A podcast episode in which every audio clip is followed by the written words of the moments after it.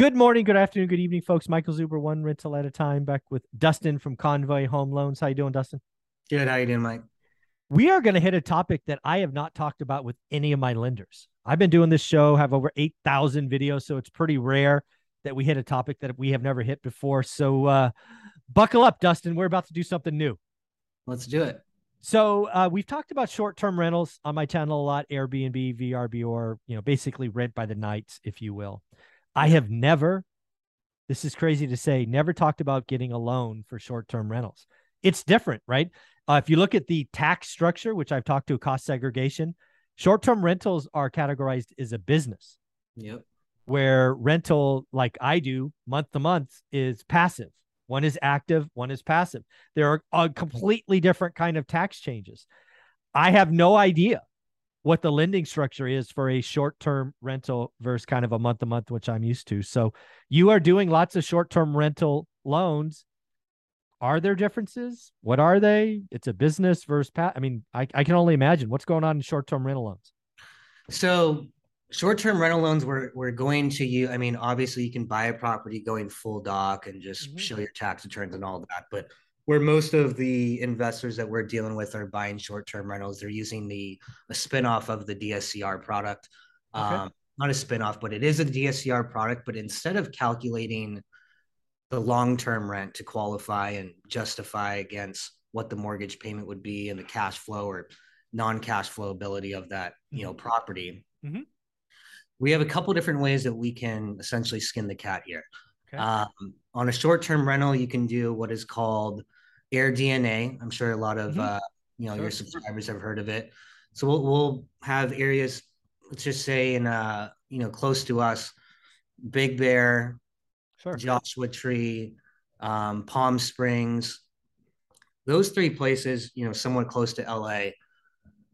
It's very hard to find, especially with where rates are at right now, mm-hmm. to get a long-term market rent Oh, for sure. In place, or you know, if you're buying it, have an appraiser put a good long-term rent that'll cover the mortgage payment. Yeah, uh, rate, rates are going up, making it harder and harder. No question. Yeah. So we've had, I mean, perfect example. I think it was yesterday or two days ago. I lose track of time sometimes. um, we had one client that came to us because he got declined by another lender.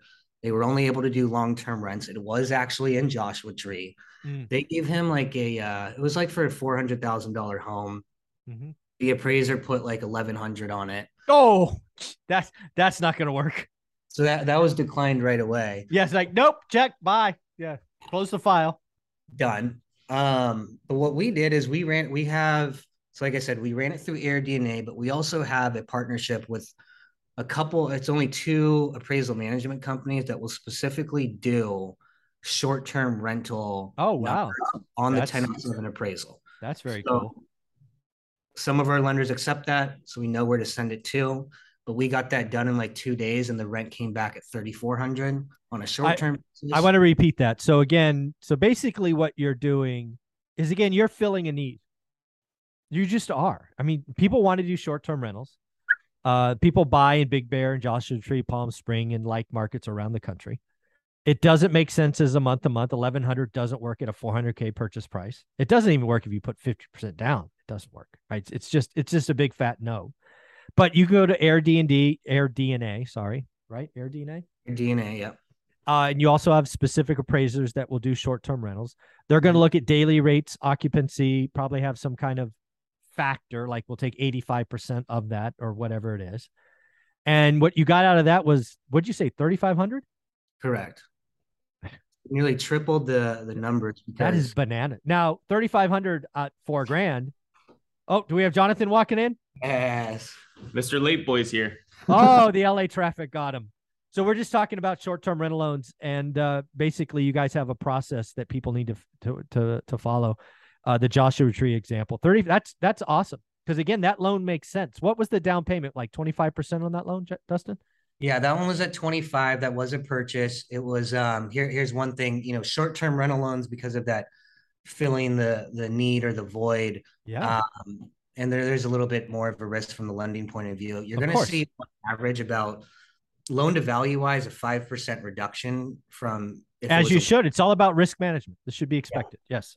So all short-term rental loans are going to be capped at 75, you know, like we've discussed mm-hmm. multiple times. Long term going to be at 80. Mm-hmm. I don't know if I want to roll this out today, but we'll, we'll talk about some other. Yeah, yeah, some other good stuff coming. Yeah. Um, so yeah, there's a lot of you that watch my channel that are interested in short-term rentals. A lot of you have been looking in markets that is hard to do deals. Convoy Home Loans has once again created a product that will fix that right? You guys, if you're if you're seriously looking at this stuff, or you already own them and you're having difficulty refinancing, you need to reach out today. Dustin, uh, Jonathan, where do you want him to go? How do you want him to reach out? Email private client at convoyhomeloans.com and let us know you're coming from ORET. Yep. You'll get one of these two guys that will help you. That is our deal.